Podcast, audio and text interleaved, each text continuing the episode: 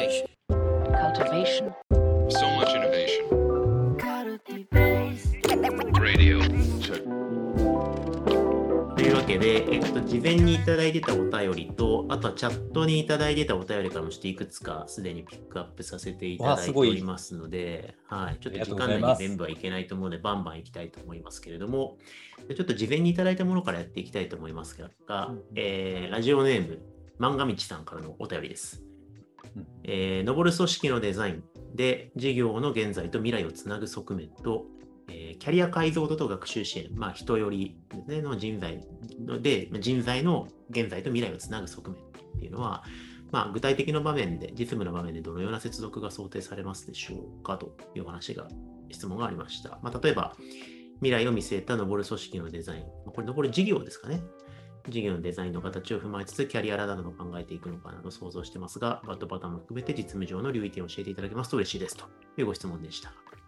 はい。はいありがとうございます。まあ、具体的な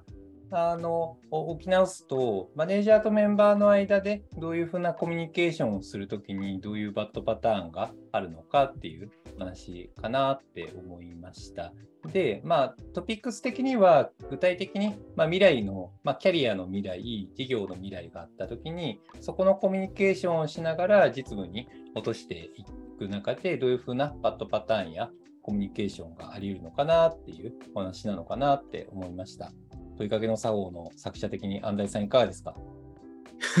僕インブーメランでこれ帰ってくるやつなんですね。どうですかね。ちょっと先ほどの話、このスライドを、まあ、これ、あの、ちょっとマトリックスの図を今、えっと、スライドで出してますけれども、ここの話かな？ここで事業の現代を未来をつなぐって話と、まあ、キャリアのここをつなぐっていう話を、具体的な実務でどう場面す？どうするかっていう話があって、これってちょっと別に質問が来ていて、えーっと、ちょっと待ってくださいね。他の方の質問で、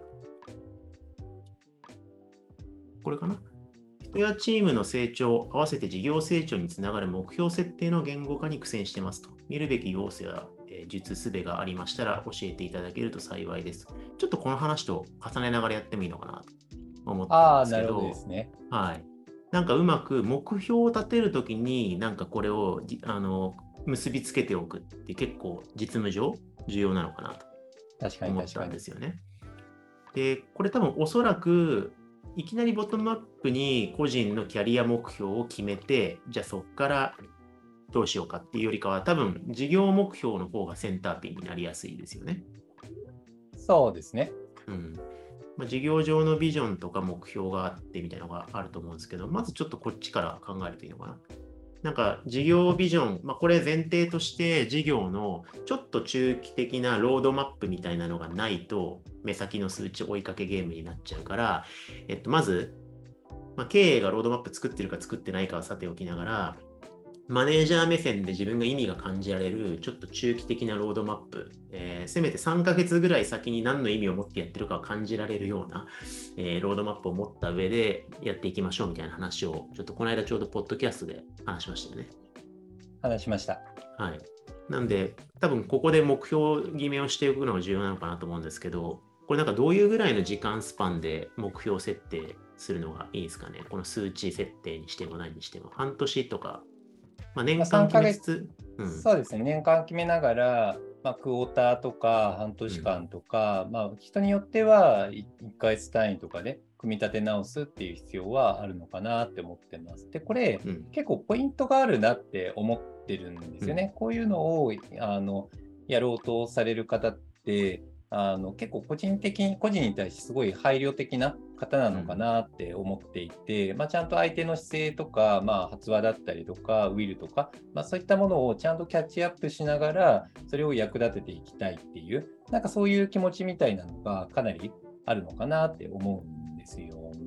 でその姿勢自体が間違っていないと思っていて、まあ、事業に関しても組織に対しても、まあ、その姿勢はめちゃくちゃ間違っていないんだけれども、バットパターンがあるとしたら、そこの塩梅感と具体的な進め方の話なのかなとは思っています。例えば、まあ、目標だったり、人リソースの話、まあ、キャリアの話とかでも、まあ、キャリアの問いかけで、君将来的にどうなりたいのっていきなり問いかけられて、出る人ってなかなかいないと思うんですよね。まあ、それはなんか問いかけているマネージャーの方自身もその傾向って絶対あると思っていて、3年後君どうしたいって上司に言われて答えられるマネージャーってなかなかいらっしゃらないと思うんですよね。まあ、それこそ、安西さん3年後どうしてたいですかって言った時にめっちゃスラスラスラスラ入れるかって言ったら言えないと思うんですよね。ねうん言えないと思うんですよ。だから重要なのって結構まあ普段どういうふうな性質の方なのかなっていうのはちゃんと普段から listen して聞きながらも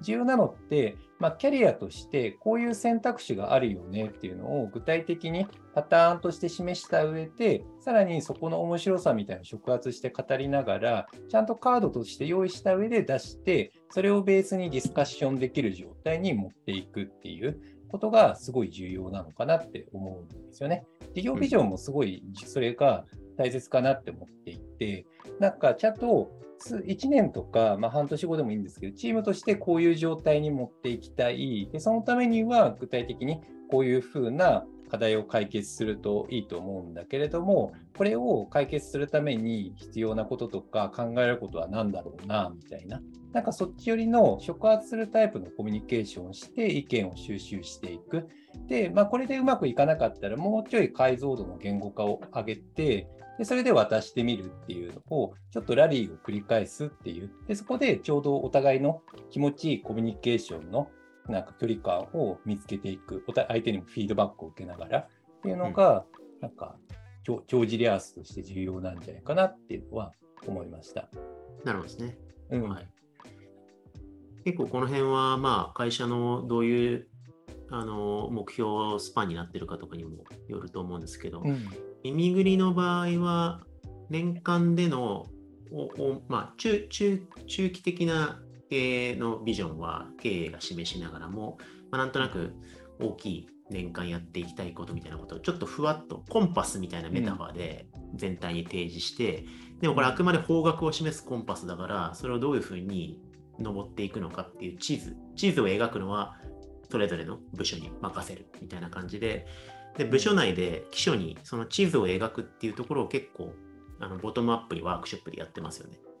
やりますね。ね、その CXO が示したコンパスに従って部署ごとにみんなで自分たちのウィルがこもった地図を描く。これをどっちかっていうとこっち寄りなのかなこっち寄りのなんかまあロードマップにしてでその地図の中で自分がどうなっていきたいかみたいなことでママネージャーとメンバーのワンオンワンの中で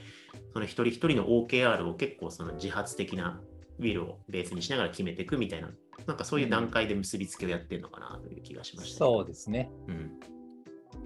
まあ、もう一つあるとしたら、そもそもそこら辺の表明の仕方にあのメンバーの方が慣れていない、ないしはそこの求心力が失われているみたいなことも、まあ、あったりとかするケースもあると思うので、まずは何でもいいから、なんか衝動をかきたてるようなコミュニケーションして、それをキャッチアップして、あのやってみてもらうっていう、なんかリハビリコミュニケーションみたいなのを一回挟んだ上で、さっきのようなあの調整コミュニケーションをするっていうのも、まあ、相手によって相手だったり、まあ、会社やチームの状況によっては必要なのかなとは思いますね。そうですね。結構リハビリしないとそもそもウィルが出てこないって結構ありますからね。結構ありますね。これ、えっと、さっき MBA のところで、大企業の経営会議が 活性化するにはっていう話があって、大企業の経営会議、大体根回し済みの議題が上がって、役員が順繰りに当たりさらねえコメントしていくみたいな話があったりとかですね。あと、えっと、ラジオネーム、りょうたさんからのお便りで、役員一人一人、えー事前に説明入る結果、役員会議がもぐらった時になるそもそもお通夜になっていて、経営層の間で対 話が起こってない企業多々あると思いますみたいな話があったんですけれども、この話も結構そのリハビリの話通ずるなと思っていて、もうなんか、与えられた責任を達成する、与えられた責任を達成する、そのなんか螺旋の、えーに評価評価サイクルの中で上に上り詰めた結果、もう主主観的な何かウィルを示すみたいなところの回路がもう閉じちゃってて、